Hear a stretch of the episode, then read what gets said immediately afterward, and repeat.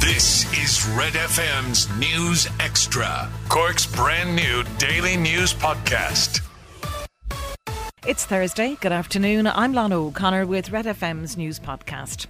Five children were rescued by Gardaí on Carr's Hill last night after they stopped and arrested the driver of a van who rammed three Garda cars following a dramatic chase.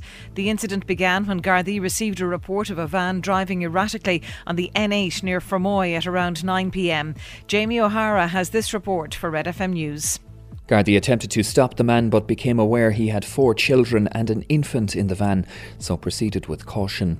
The driver continued towards Cork City and drove to Mahon, where he rammed three Garda cars in the space of 20 minutes.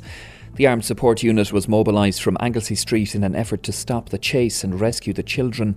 The unit used a stinger device to puncture the tyres of the van, and the man was arrested on the N28 Carrigaline Road at Carr's Hill at around 10 pm. It's understood all five children were uninjured during the dramatic chase. Gardaí made contact with their mother and Tusla while the man was taken to the Bridewell Garda station, where he can be held for up to 24 hours. Two Gardaí were also taken to Cork University Hospital for treatment for non life threatening injuries. Gardaí have launched a full investigation and say it's very fortunate that last night didn't end in tragedy. Jamie O'Hara, Red FM News. Gardaí are investigating after the discovery of a second set of skeletal remains in the East Cork area over the past 18 months.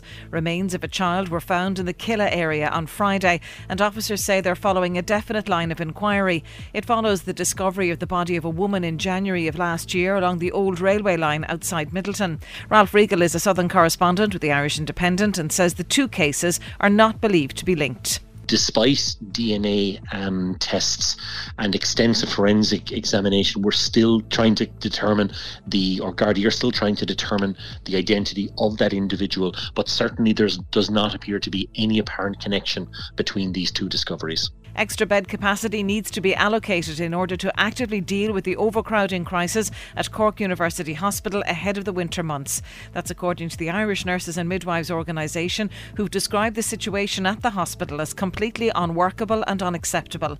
88 patients are waiting on trolleys at the hospital yesterday, and the union say it's a new overcrowding record for CUH. The INMO says a task force needs to be established now so the situation can be brought under control, otherwise, the numbers will continue continue to climb, and this will cause massive retention issues for staff.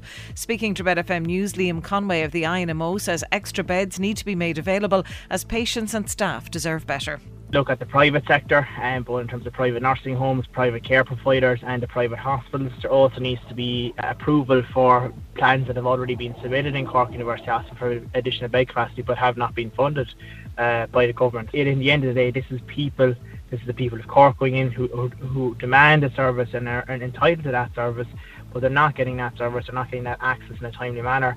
That's putting massive pressure then, uh, which is the entry point, which is the emergency department, and then obviously the pressure then on the system is falling back on, on, the staff who are trying to provide that system because they're trying to do their best in extremely challenging conditions.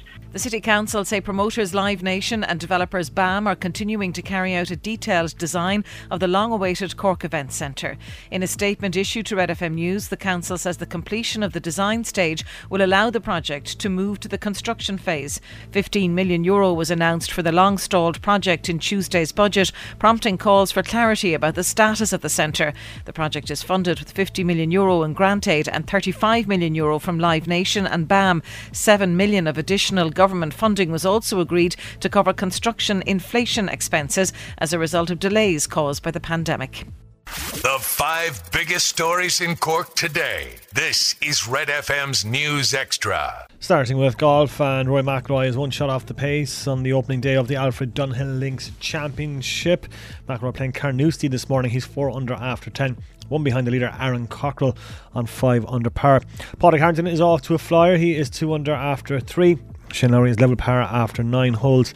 Jonathan Caldwell is also level par. He has played two. In boxing, and Tyson Fury set Anthony Joshua a new deadline of the end of today to sign a contract for their highly anticipated heavyweight fight. The WBC champion says he's been convinced to carry on negotiating after claiming on Monday the bout was off. Fury has posted a video on Twitter calling for Joshua to give fans what they want. I don't care either way. If you sign or you don't, it makes no difference to me at all. You're a beaten man, and I'm a world champion. I'm chucking you a massive bone. There's nothing more to do. Everyone is happy. Get your team onto mine. They will be available all day. In rugby, Munster head coach Graham Rowntree has admitted that he is unsure when second row RG Snyman will return. The South African World Cup winner has played in just four matches over two years due to two cruciate ligament injuries. Rowntree says Snyman will be sidelined for the foreseeable, and he's set to miss all of the province's matches until the November internationals. In football, and there's one fixture tonight in the Munster Senior League Premier Division. Blarney United take on Rockmount. That's at 7:45. And in snooker, Antrim duo Mark Allen and Jordan Brown are in second on action at the British Open today. Allen faces the world number 33 Gary Wilson. Brown faces a tough test in the form of Yan Bingtao. And that's the sport on Cork's Red FM.